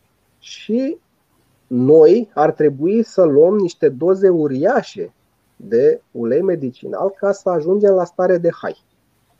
Și ăsta e și motivul pentru care mulți pacienți care folosesc THC nu ajung la starea de hai. Pentru că luând dozele optime, luând dozele corecte, nu ajungem să experimentăm starea de hai. Oricum, starea de hai nu va fi niciodată aia pe care o dă doar THC-ul. Da? E o chestie așa, o struțocămilă, să zicem. Da? E cumva ca și cum ne-am îmbătat cu apă rece. Da? Deci asta este marea frică a legiuitorilor noștri că o să drogăm copiii cu cannabis medicinal nu are niciun fundament din punctul meu de vedere și sunt un om care a văzut foarte mulți consumatori, nu că a văzut, a lucrat cu foarte mulți consumatori de droguri, foarte mulți, adică vreo 50 de mii am avut așa catalogați în, de-a lungul celor 15 ani de zile în care am lucrat cu ei. Da? Dar uh, uh, THC-ul uh, nu, nu-i, nu-i util uh, neapărat. Da? E bun, e bun, în cancer e bun, ar fi minunat să-l avem, dar acum nu putem să stăm cu mâinile în sân uh, ce facem, că uh, eu speram acum 5 ani de zile, ca în 2 ani de zile să pot să fac tratamente prin casa de asigurări cu THC. Au trecut ani și încă nu avem și s-ar putea să mai treacă încă vreo 2 și să nu-l avem și până atunci ce facem? Ne uităm și zicem, a, păi stai că dacă n-am THC nu pot să lucrez cu CBD-ul, ba da, lucrăm mai încet, da? nu putem să garantăm minunile, v-am zis, nu-i meca, da? nu putem să zicem, gata, am venit la doctorul militarul sau mai la știu eu cine care tratează cu cannabis și uh, am, ne-am întors uh, sănătoși, dar uh, uh, facem lucrurile să se îmbunătățească și dacă uh, ajungem să, uh, să administrăm corect și dozele care trebuie, uh, tot apărea minuni. Și o zic foarte, foarte răspicat și foarte cerebral. Și asta da? e cel mai important lucru, da. cred. La unul am răspuns cam după trei săptămâni, o lună. De ce depinde obținerea efectelor? Să înțelegem ce face CBD-ul în organism și să îl luăm corect. Cât timp după remisia bolii se recomandă administrarea uleiului? Aici este o întrebare foarte bună și o să dau un, un răspuns foarte politic în funcție de ce își dorește pacientul. Am avut situații în care pacientul a zis, eu nu mai renunț la treaba asta toată viața mea e un lucru corect până la un punct, atât timp cât îl luăm corect, să nu dăm organismul peste cap, putem să-l luăm fără niciun fel de problemă. Uh, cum folosesc eu uh, uh, momentul de sau ce recomand pacienților este să mai menținem cel puțin încă două investigații, dacă vorbim de, de cancer, încă două investigații imagistice care să arate că boala este în remisie, da? și apoi să facem niște doze de menținere da? cam, nu știu, două curepan scurte, două, trei săptămâni, în care să reechilibrăm organismul cât de cât. Da? Dar, în mod normal, ar trebui să mai menținem după ce a intrat organismul în remisie, minim, zic eu, trei luni de zile tratamentul, să ne asigurăm că lucrurile sunt, sunt așa cum trebuie. Și trebuie să mai înțelegem un lucru foarte interesant și foarte important în cancer la cannabis. Acțiunea cannabisului în cancer se face prin uh, refacerea sistemului imunitar. Deci, practic, în momentul în care am refăcut sistemul imunitar și el uh, este capabil să identifice orice celulă atipică, uh, practic, noi reușim să distrugem toate celulele care puteau deveni potențial canceroase la un moment dat. Lucru pe care medicina clasică nu reușește să-l facă în totalitate. Și ăsta e și un uh, răspuns de ce apar recidive la 3 ani, la 5, 5 ani după ce practic nu mai aveam nimic. Da? După ce chimioterapia sau radioterapia sau imunoterapia a reușit să distrugă tumora primară, pentru că existau niște celule care nu erau nici cancer, dar nici celule normale, ale au fentat cumva tratamentul alopat și în timp s-au, re, s-au transformat în celule canceroase și au re, recidivat. E, sistemul nostru imunitar, dacă funcționează optim, reușește să identifice aceste celule care sunt, nu mai sunt normale da? Uh, și le, le distruge. De asta uh, sunt foarte nerăbdător să văd, am câteva paciente care sunt în remisie de vreo 4 ani de zile și aștept și borna de 5, borna de 5 ca să da. pot să, da, să pot să vin și să zic, da, domne, uite, de 5 ani de zile doamna X nu mai are cancer. Da? Are, zic, nu are de 4 ani, da? Dar uh, sunt ferm convins că și în al cincilea an se va întâmpla la fel, da? dar uh, na, până nu avem negru pe alb, uh, stăm cu minți. Am căutat pe grup mai devreme ce discuții au mai fost legate de ulei și cineva a întrebat dacă e bine să iei în paralel morfină și uleiul. Cineva a zis că da, fără nicio problemă, dar eu am văzând un interviu de-al tău, tot zilele astea am observat că nu e recomandat sau poate că da în funcție de anumiți factori. Uh, da, uh, am pacienți care combină de la, să zicem, cel mai simplu Doreta, care e un uh, derivat de morfină, puțin tramadol pe acolo, cu pacienți care își fac morfină injectabilă. Iarăși, singurul lucru pe care trebuie să-l facem e că trebuie să înțelegem cum să le băgăm da? în ce frecvență să le băgăm și ce timp să lăsăm între ele, astfel încât să nu, riscul, la, riscul la, la morfină este că putem potența efectul secundar al acesteia, efect secundar care înseamnă supradozarea. Iar supradozarea la morfină înseamnă stop cardiorespirator.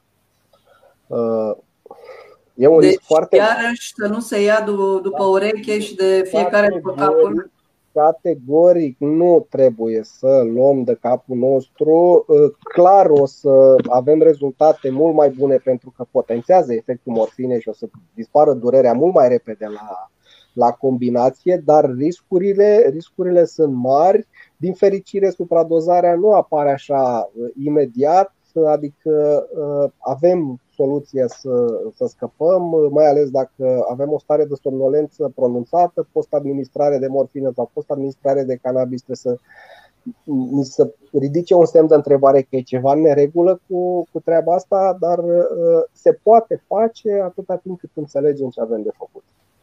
Da? Fără, deci, fără riscuri. Fără riscuri, atâta timp cât respectăm niște, niște uh, pași Uh, astfel încât să, să nu avem interacțiunea. Uh, m-a întrebat cineva, domne, dar ce fac? Ok, mai zis că să fac să spațiez uh, cannabisul de... Dar eu am plasturi cu fentanil.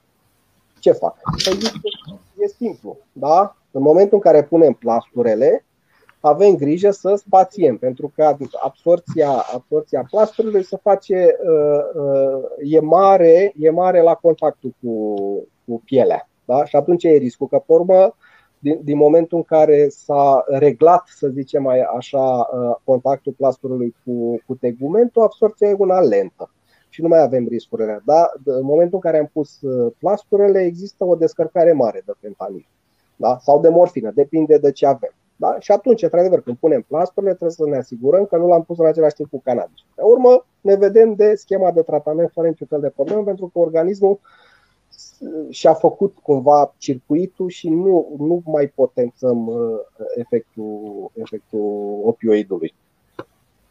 Deci răspunsul e da, putem să facem, dar corect. Da. da. Uite, cineva care e extrem de fericită că a descoperit CBD-ul și i-a dat o șansă. Da, am citit și eu astăzi. Da? Cineva care l-a cumpărat din Germania, după două săptămâni zicea că umbla și nu mai avea dureri, deși stătuse cu 5 luni înainte în pat fără să se miște. E un caz fericit. E un caz da. fericit. Da? E un caz al unui tip care l-am reîntâlnit tot astăzi căutând. Prietena lui, că n-a funcționat la prietena lui, care avea glioblastom, nu mai nu rețin stadiul. Și este foarte sumară informația următoare, deoarece nu e clară, în sensul că uleiul folosit a fost recomandat de dumneavoastră, dar aici lucrurile sunt neclare, adică a luat legătura cu dumneavoastră sau doar știa că recomandați ceva și nu știu ce. Da. Deci, e, greu, e... e greu de zis că am mulți pacienți cu glioblastom, da, da. nu știu despre cine e da. vorba. Da. Adică eu mă gândesc cum am putea să-i ajutăm sau să-i facem și pe ceilalți să înțeleagă că lucrurile, știu eu, se observă în timp, una la mână, deci nu poți pleca de la ideea preconcepută, a avut cineva glioblastom, nu o să meargă nici la mine. Categoric nu, asta spun, asta spun, de asta nici n-am, nu merg pe ideea asta de a standardiza lucrurile pentru că nu funcționează așa. Da? V-am zis, sunt niște lucruri uh, extrem de complicate. Vă mai dau un exemplu foarte interesant. Uh, uh, reechilibrarea organismului duce la un consum energetic metabolic bazal crescut. Într-un cancer care deja are un consum energetic crescut, noi mai venim cu un consum energetic peste. Și ajungem la un moment dat, dacă nu ne alimentăm corespunzător, ajungem să stimulăm degradarea organismului prin acest consum energetic. Și am avut situații de genul ăsta. Da? Am avut situații de genul ăsta în care uh, n-au înțeles că trebuie să avem uh, și uh, uh, un comportament alimentar corect, un, uh, o hidratare corespunzătoare, o odihnă, o odihnă bună, cât să poate, categoric. Adică nu acum trebuie să uh, sărim în sus că nu s-au odihnit o ore pe zi, da? Dar trebuie să înțelegem că nu, cannabisul singur nu este suficient. E foarte util, iarăși, cannabisul cu recomandările mele. Corect, iarăși, nu este suficient. Eu nu fac decât să ajut omul să înțeleagă cum poate să-și eficientizeze. Mai departe, nu pot. Trebuie să merg să-l cred pe cuvânt că și-a administrat dozele la ore corecte. Trebuie să-l cred pe cuvânt că a pus trei picături, nu trei pipete Iarăși, sunt lucruri pe care nu le putem. Am avut situații în care adică, eu recomand 3 doze pe zi și la mine în cap 3 doze pe zi înseamnă interval de 8 ore. Și am avut situații în care la ora 12 terminase deja. A, păi am dat la 8, la 10 și la 12. Da? Deci uh, pot apărea, fără doar și poate. Am zis, nu, scopul meu nu este să salvez lumea, Doamne ferește, departe de mine, nici n-aș avea capacitățile astea nu vreau să rămân singurul, mă rog, de cunoscuți medici, prieteni să, să apuce de treaba asta ca să putem să avem o așa un nebun care vorbește și încearcă să facă niște lucruri. Câteodată e luat în serios, câteodată nu e luat în serios, dar da, categoric nu putem să facem o standardizare și să zicem dacă la mine a mers, va merge la toată lumea sau dacă n-a mers la mine, nu va merge la nimeni și variază de la, de la om la om.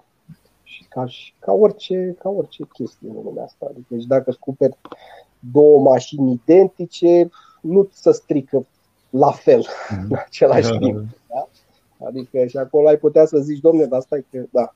Deci ce mai vorbim de, uh, de noi care suntem uh, niște uzine care funcționăm total diferit uh, fiecare. Da, e posibil să nu fi funcționat, mm. Doamne ferește. Da? Doamna Reca Chereji a trimis acest. Mulțumesc frumos, am răbdare. Am, am început uh, sloganul nostru la cabinet, uh, e CBD is better with a doctor. L-am lăsat în engleză că sună mai bine decât CBD-ul e mai bun cu un doctor. Dar am zis de curând, așa am zis că o să schimbăm și o să, o să schimbăm în uh, răbdare și cannabis. Pentru că ăsta e cuvântul de ordine la, la CBD răbdarea. Avem răbdare uh, fără doar și poate. Uh, ne-am dorit să nu mai trebuiască să avem răbdare, dar nu avem ce face. Suntem, uh, am intrat în jocul ăsta și eu nu cred în zodii, dar sunt tauri și am înțeles că taurii se duc până în... nu se opresc. da. Dar avem răbdare, mulțumesc. Mi-aș dori să fie cât mai multă lume să, să-și arate uh, beneficiile pe care le-a avut sau dezavantajele, adică nu trebuie să învățăm din toate. Pentru că și noi, în momentul de față, învățăm. Adică eu învăț în fiecare mm. zi câte ceva și caut să văd ce au mai făcut oamenii deștepți. Eu fac doctoratul acum și e, e o greșeală, mi-am dat și eu seama de curând. Doctoratul nu e la Academia de Științe Medicale, e la Academia Mare, la Academia Română îmi fac uh, doctoratul în cannabis, în uh, terapia uh, cancerului la câine, chimioterapie combinată cu uleiuri esențiale. Că nu s-a putut să facem pe oameni, trebuie să facem pe câini. Asta e iarăși. Da, să nu fie prea evident. Doamne ferește. Da, e bun, norocul lor că au fost destul de deschiși la minte și m-au, adică mi-au permis să facem uh, studiul ăsta pe câini și nu pe șoare și pentru că comportamentul cancerului la câine este similar cu comportamentul cancerului la om. Și de obicei ce merge la om ca, ca terapie funcționează și la câine și invers. Spre deosebire de șobolani care n-au nicio legătură cu, cu noi ca dezvoltare și multe lucruri care merg pe șobolan la oameni n-au, n-au funcționat deloc. Da?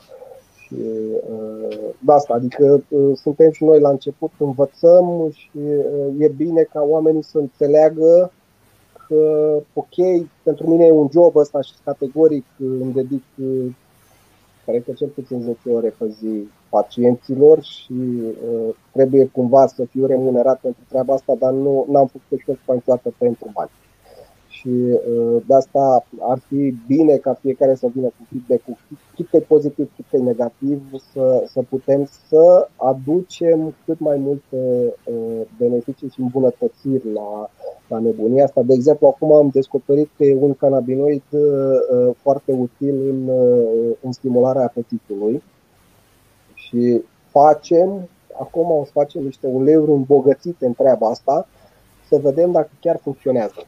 Adică să punem o concentrație mai mare de cannabinoidul respectiv pentru să luăm uh, uh, în situații de cașexie sau în situații de anorexie în care lucrurile uh, au degenerat, să putem să aducem aportul la caloric de care vorbeam.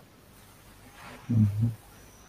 E mult de lucru și foarte mult de vorbit. Adică, uh, v-am zis, e simplu, putem să plecăm uh, așa empiric cu da? cu doza cea mai mică și să sperăm la un moment dat că ajungem la doza care trebuie, da? dar asta cred că o poate face un om sănătos. Da? Un om care e bolnav, un om care uh, are nevoie de, de îngrijiri, uh, are nevoie mai mult decât să pună o făcătură sau două sub limbă. Trebuie să, trebuie să înțeleagă că e, e, e un proces și e, un, uh, e o intervenție dincolo de uleiul în sine. Da? Și acolo, acolo funcționează foarte bine în momentul în care uh, e luat pachetul cu totul, să zic așa. Adică omul da. acceptă, acceptă uh, așa organic toată, toată intervenția. Și mă bucură foarte tare că uh, mă întreabă des uh, Cristina, asistenta, asistenta mea medicală, Bă, ce Dumnezeului le faci că vin supărat și pleacă vesel de la tine? Da? Deci, uh, nu le fac nimic. Da? Uh, vorbesc, mie nu mi-a plăcut să vorbesc așa doar de dragul de a, de a mă asculta cineva și sunt foarte deschis, adică le spun oamenilor direct în față, se poate, nu se poate, dacă faci asta, rezultatul este, dacă faci asta, rezultatul este la alt. Și probabil că deschiderea asta a lucrurilor îi face să se energizeze și văd că am o pacientă care s-a bucurat extrem de tare când i-am zis, da, nici fel de problemă dacă mâncați o tabletă de ciocolată neagră odată. Nu se întâmplă nimic. Cum nu se întâmplă nimic? Zic, nu se întâmplă nimic, chiar e, e un beneficiu. O ciocolată neagră, în, da? Și zic mai ales o tabletă. Zic, nu mai vorbim de beneficiul pe care îl dă descărcarea. Ha, păi da, că atât de bine mi-a făcut, atât de bine m-am simțit după ce am mâncat-o, dar am fost așa vinovată că am mâncat-o pe urmă. Da, deci ă, lucrurile astea pe care înțeleg. Eu nu prea n-am lucrat în sistemul medical ă, românesc foarte mult, dar uh, cunosc foarte bine. Sunt uh, membru și în bordul de conducere al Institutului de Medicină Comparată uh, One Health al Academiei de Științe Medicale și sunt adică președintei dr. Sorinel Popescu. Suntem, sunt conectat cu tot ce înseamnă medicina românească și din păcate medicii noștri n-au timp. N-au timp și au fost învățați să nu comunice cu pacienții. Așa am și noi în școală. Da? Nu, n-am, deci noi, noi n-am avut psihologia pe care am avut noi în școală, a fost să fie iertare. Da? N-a fost. Da? Și nu, de obicei nu suntem. Scriem rețeta, o dăm și eventual dacă găsim o asistentă sau un rezident care e dispus să ne explice ce scrie pe ea, bine. Dacă nu, ne mergem la farmacie și dacă farmacista înțelege ce scrie acolo și e dispusă să ne povestească, bine. Dacă nu, ne întoarcem la Sfântul Google și vedem ce avem de făcut. Și din fericire la mine, adică consultațiile la mine, de fapt, e așa, o, o ședință de terapie. Da? E o discuție foarte, foarte degajată, foarte relaxată cu pacientul, categoric centrată pe nevoia lui. Lucrul cu consumatorul de droguri m-a făcut să am o, o concentrare foarte, foarte atentă asupra lucrurilor, pentru că altfel consumatorul de droguri este unul dintre cei mai buni actori din lume. Da? Adică reușește să te, vin, să te vândă pe tine ție de trei ori într-un minut. Hmm. Și vă zic, și m-a ajutat foarte mult experiența asta, foarte mult experiența cu oamenii străzi, iarăși e o experiență pe care nu poate multă lume să o, să o înțeleagă și să o vadă și să adică să fie relaxat când îi spun unui om, da domnule, omul ăla a ales și decide să trăiască pe stradă pentru că acolo se simte liber. Mm. Și îl înțeleg perfect. Da, nu m-am săturat de facturi, de telefoane, de ANAF, de FIS, da, așa mă plouă. Care e problema? Mă plouă, mă usuc. Da. Și sunt oameni care stau pe stradă, n-au niciun fel de problemă, adică nu sunt oameni care, să zicem că nu mai au control asupra psihicului, sau, dar sunt oameni care au decis să facă o schimbare, da? Și mă uit, mai povestesc cu alții și cum nu să stai pe stradă, cum să stai așa pe stradă de nebun. Deci sunt oameni care fac treaba asta și cred că uh, faptul că uh, există un, un dram de empatie reală pe care îl dau oamenilor, uh, cred că îi ajută foarte mult și vin, vin cu drag la mine. Da. Am avut, adică, uh, dau un exemplu de uh, situație ca să vă dați seama la ce nivel de nebunie sunt. A venit o mămică cu un copil până în 2 ani, sindrom autist, domne că vreau cannabis pentru copil, nu știu ce, discutăm și zic, nu vă spărați. Zic, haideți să facem altfel. Zic, vă fac dumneavoastră o rețetă. Care am mica blocată, blocată complet. Zic, nu, copilul e ok. Da? Mai vorbim peste șase luni, dar zic, dumneavoastră, uitați, ascultați-mă astea șase luni de zile și mai vorbim a venit după șase luni de zile, doar că n-a îngenunchiat. N-a avut curajul să-mi dea vreun mesaj, să și a respectat rețeta cum i-am dat-o și după șase luni de zile și a venit și mi-a, mi-a mulțumit, a vrut să mulțumească față în față și a zis, domnul doctor, m-a salvat. Da? M-a salvat pentru că copilul n-avea niciun fel de problemă, eu eram problemă.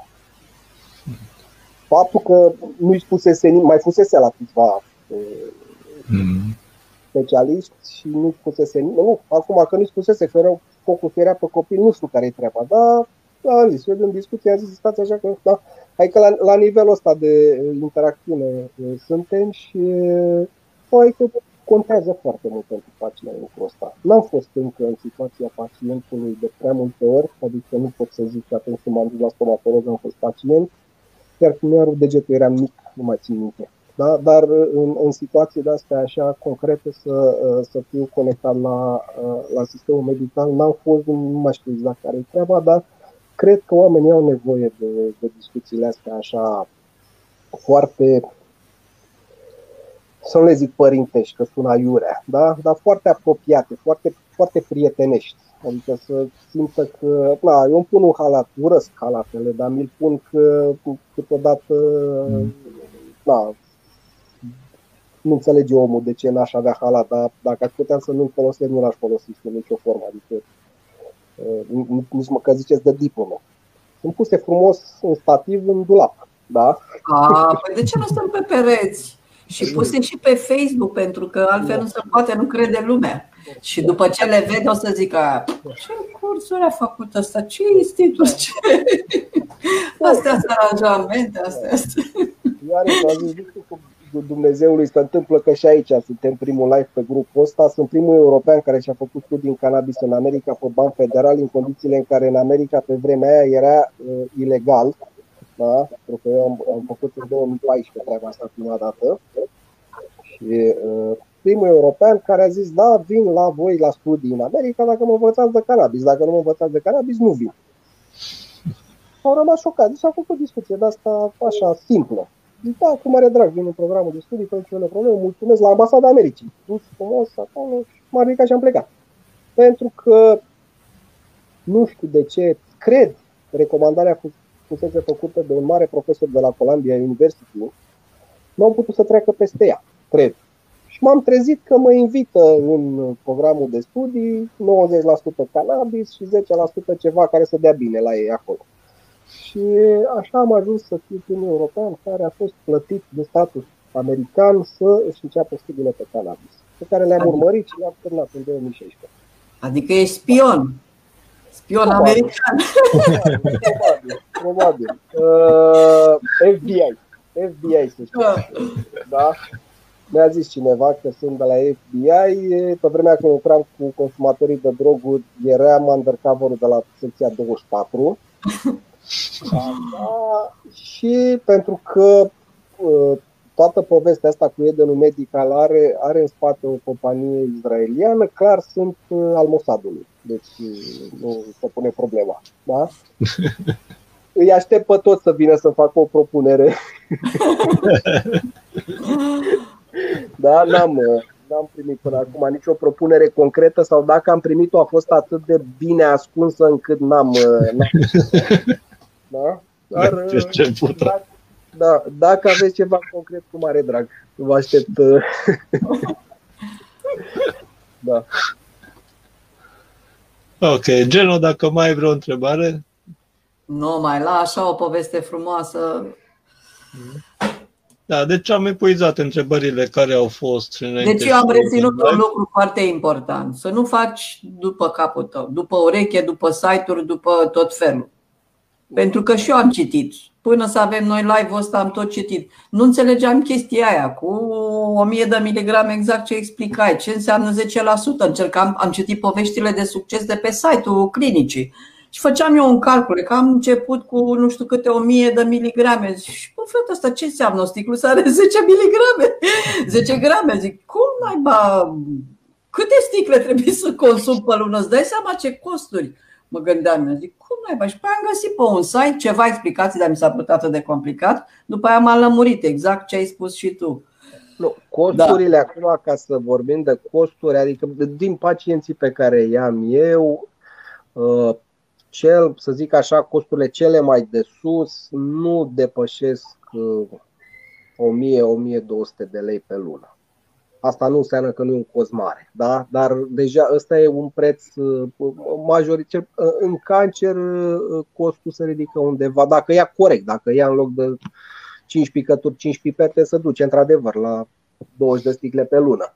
Da? Dar mm. dacă respectăm dozele corecte, costul nu ar trebui să depășească 8-900 de lei. Ca idee, o sticluță are 200 de picături. Da? Și mm 200 de picături și hai să mai, mai zic, în, în cancer trebuie să ajungem la un minim de 200 de miligrame CBD activ pe zi. Asta ar însemna că o sticluță de 10% ne ajunge 5 zile, o sticluță de 20% ne ajunge 10 zile, adică 3 sticluțe de 20% ne ajung o lună de zile. Da? Deci cam aici în cancer, dozele aici. Ok, vrei să te duci mai sus, te duci, dar deja la 200 de miligrame de CBD activ e o doză care își face treaba, da? și eventual la un moment dat putem să ne ducem un pic mai sus cu doza, iarăși în funcție de evoluție. Dar uh, lucrurile, am zis, sunt destul de flexibile și trebuie să Îndrăznesc pacienții să întrebe de costuri ca să știe dacă Categoric, categoric, da. Că e categoric. normal să întrebi. Că până la urmă trăi și cu trauma asta. Aoleo, ce fac? O neliniște de aia permanentă. S-a dus o sticluță, oare da. cât mai trebuie să cheltuiesc? Nu, nu, nu, nu, nu. Întrebarea cea mai tare pe care mi-o pun pacienții este câte sticluțe să-mi cumpăr deodată să-mi ajungă. Zic una. Păi de ce una? Păi zic, noi le avem tot timpul, nu are sens să cumpărați 30 de sticluțe acum, să stea la dumneavoastră în eu știu ce condiții, când puteți să luați proaspete și bune când aveți nevoie, pentru că funcționează. Adică noi trimitem prin curier în toată, am trimis și în lume. Adică ca idee am avut pacienți din Australia și din Argentina. Da, și cel mai tare a fost din Canada. Zic, băi, zic, dar voi acolo totuși aveți un program foarte tare. Păi da, da, e complicat, că trebuie să te ducem la medicul de familie. Medicul de familie are program peste patru luni. Eu ce fac până atunci? Da. Și de asta zic că online-ul ăsta ne, aj- ne ajută foarte mult în momentul de față, că putem să comunicăm uh, mai bine, da? Și oamenii trebuie să înțeleagă că trebuie să facă lucrurile corecte Asta e. Da? Cannabisul nu aduce nimic bun dacă nu facem lucrurile corecte. Dacă facem lucrurile corecte, începem să sperăm că o să avem lucruri bune. Pentru că nici acolo nu știm dacă reușim să refacem da, echilibrul organismului în adevăratul sens al cuvântului, ca el să poată să lupte cu ce are de luptat. Da? Da, poate fi folosit pentru cancer ovarian, fără doar și poate. Da? Aici mă întorc la. Aici, în, într-o situație de genul ăsta, recomand fără niciun fel de problemă ovule. Da? O doză măcar pe zi să fie din ovule, da? pentru că acțiunea locală este extraordinar de bună. E un antiinflamator puternic care scoate inflamația de acolo și scoțând inflamația local scade foarte mult efectele pe care le are tumora respectivă. Pe final, te rog, mai, mai repetele încă o dată. Ce spui? Deci pentru programare consultație ah. cum se procedează. Deci uh, probabil păi, că n-a văzut chiar început. Da. Uh, mă găsiți la Eden Medical, aș, chiar așa cum se aude, Eden Medical, căutați pe internet sau număr de telefon 031 426 0517 de luni până vineri, program 9-15. Da. da. Prețul consultației 150 de lei, prețul uleiurilor variază.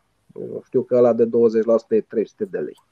Da, dar uh, variază și v-am zis. Mai avem și niște, adică la clinică, de exemplu, mai avem niște fel de fel de combinații de astea de uh, reduceri, discounturi, cupoane, adică uh, V-am zis, încercăm să nu punem presiune pe, pe pacient. Ca idee, clinica supraviețuiește în momentul de față, n-am reușit să ne luăm Ferrari-uri, cum mi s-a, mi s-a spus la un moment dat, că alerg după bani. Din păcate, nu, nu e asta ținta, v-am zis. Ținta mea a fost alta viața asta și încă mai am de alergat după ea. Dar trebuie să trăim, din păcate. Asta este și E jobul pe care mi l-am ales și îl fac cu mare drag. Da? Deci Eden Medical. Căutați Eden Medical și găsiți sigur, da? fără niciun fel de problemă. Și dacă credeți că uh, a avut succesul scontat uh, uh, povestea din seara asta, putem să facem uh, unele mai scurte, dar aplicate pe, pe diverse uh, pe diverse patologii. Da. Da, uite ce frumos ai scris aici. Da. Nu? Pot să mă angajez la voi. Da, da, da, pensionară. Da, da. Stau aproape la 5 minute. Hai, 10. Aole. Unde? În Crângaș. Unde în Crângaș? Uh, Zboina Neagră. E, nu Între Ceahlău, Bulevardul Ceahlău, dacă ai auzit. Păi, da, eu trec în fiecare e zi. E prima după pod. Eu stau pe stai... spre Aprud. Eu stau pe Saida Gheorghe. Ia uzi, suntem vecini și nu ne-am văzut. Să bem ceva împreună. 20 de ani am stat pe Nucșoara și pe Zboina Neagră uh-huh. trec în fiecare zi că vin cu mașina acasă. Uh-huh. Ia, Bun, păi trebuie să, trebuie să bem o cafea înseamnă. Acum să, la, să am ieșit din București cu căldura asta, cu nebunia asta. Bere, ceva în parc. Da, da, da, la motoare acolo, pe spre Giulești. E o, a, o... da, știu, dar să vezi că e frumos și în parcul Crângaș. Păi la da, noi merg, merg cu copilul acolo, la mm. terasă, la, Bun, da, ne vedem. La, la, cum îi zice, la scenă acolo. La scenă sau la terenurile de fotbal. Aha. Mm-hmm. Ah, da, da, da, și aia din fund de acolo. Aha. Da. Bun, păi ne... Da, uite ce mică e lume. Da? Mică rău. Da. Aha. Ok, eu vă mulțumesc mult pentru timpul acordat. Sper că. Sper să continuăm. continuăm dacă am vorbit pe înțelesul oamenilor. Și dacă am făcut vreo repetare sau vreo greșeală de gramatică, sper să mă ierte mama. Mama e profesoară de română. Da. da. Și acum e grav pentru că e, e plecat în concediu cu familie extinsă, sunt mai mulți frați și au plecat cu toți, este în Maramureș și cred că toți s-au uitat că au văzut că avem live în seara asta și sigur, sigur ne-au urmărit. A notat acolo tot. Da, da, da, da. Sper să nu fi greșit foarte mult din punct de vedere gramatical, că am fost bun la română. Da, dar eu sper că pacienții au spectatorii noștri au fost, uite, a zis cineva că a fost super și eu vă mulțumesc. Sper că au înțeles esența lucrurilor, că putem face și de capul nostru, dar mai bine să, să ne ducem să ne reparăm la cineva care ne cunoaște cum să facem lucrurile astea. Bine. Ok. Mulțumesc. Mulțumim, Costin, mulțumim foarte mult. Eu mulțumesc. Eu mulțumesc. Sunt bucuros că ai acceptat invitația noastră și chiar mă bucur că suntem vecini. Da, și vorba aceea tot, tot rău spre bine, știi, cu neplăcerea da. care am avut-o pe în totul Asta de pe... Ne-a, da, ne-a adus împreună, deci totul e cu un sens, cu un rost și un scop, așa, de fapt. Se sincer, m-a, m-a distrat, chiar am rugat-o pe colega Mari care se ocupă de pagina de Facebook să stea liniștită, zic, băi, nu are sens să ne apucăm și să facem tantan de treaba asta, e de înțeles pentru că uh, sunt acum pe piață, sunt o groază de, nu mai zic de MLM-urile care au apărut pe cannabis și care mă mm. asaltează o dată la două săptămâni, cel puțin una, să vină să lucreze cu, cu mine și înțeleg că oamenii sunt asaltați cu minunea minunilor, mm. da? N-am fost profi, categoric, n-am fost profi cu mesajul ăla, e, ne-am asumat treaba asta, nu o să se mai întâmple, dar a fost un pic deplasată reacția doamnelor și spre surprinderea mea, reacția ta genul a fost uh, jos pălăria. Jos pălăria pentru că uh, eu urmăream grupul, n-am intrat, uh, zic acum e o chestie, eu n-am intrat pe grup tocmai pentru că am zis, băi, nu intru pe grup să nu creadă cineva că vreau să intru să fac publicitate la povestea asta. Dar mă uitam, urmăresc multe grupuri pe multe patologii, da? și dar da, pentru că există această nebunie că vrem să băgăm pe gât oamenilor lucruri care nu sunt cușer. Tot uh, am niște prieteni evrei pe lângă mine. Uh, am zis că e mai bine să stăm așa mai low profile și să-i lăsăm pe oameni să vină către noi, nu să-i agasăm noi cu, cu nebunia cu toate că e și un revers la treaba asta, că poate mulți, dacă ajung, adică am avut situații în care zicea, păi dacă știam de dumneavoastră cu un an, ce bine ar fost. Da. Și, adică, e clar, cum o dai nu iese bine, dar da. Asta Important că e și bine. Da, sper că da, deci, părerile, părerile sunt oricum împărțite, lumea nu este toată lumea la fel și din păcate, deci există pe acest grup poate în special în care multă lume este, să zicem, bun într-o anumită situație, cu sănătatea, cu astea mulți defulează foarte rapid și da, își varsă vorba aia, dar uh, le-am explicat și am atenționat membrii, deci să nu defuleze pe grup, să nu creeze o atitudine în asta negativă și am și blocat pe cine trebuie să blochez și blochez mai departe și este un grup principal de informare și popularizare, da, care este vorba și noi lucrăm pro bono și eu și Genoveva ducem o activitate, să zicem, de voluntariat și nu-i singurul grup, că mai avem peste 10, cred că, nu? în care lucrăm pe diferite domenii și și noi încercăm să, să facem ceva, să lăsăm ceva în urma noastră, ceva mai bun, da? să schimbăm un pic ce se poate bine. I-ați mult, Costin. Mulțumesc și eu. Și... Că ai acceptat și... Cu mare drag oricând. Cu mare drag oricând, orele astea pentru mine sunt minunate sau dimineața, la șapte iarăși, dacă vreți să facem un grup la șapte ah, dimineața. N-ai cu cine. N-ai cu cine da. Că în perioada zilei sunt cu pacienți, da. deci acum, așa ca idee, să mă uit, nu știu dacă reușesc. Da, am o, 18 mesaje am la 18 oameni au scris pe WhatsApp, probabil că 16 pacienți. Mm. da. Deci da. încă mai am un pic de lucru, dar asta e, e, e frumos când ai de când, când faci lucrurile așa dintr-o direcție. Da. da. Bine, mulțumesc mult și ne vedem cu următoarea ocazie fără niciun fel de problemă. Ok, ținem legătura. O seară minunată vă doresc și vouă și tuturor celor care au fost în live și celor care vor viziona înregistrarea, bineînțeles. Vă pup, numai bine, sănătate tuturor! Seară bună!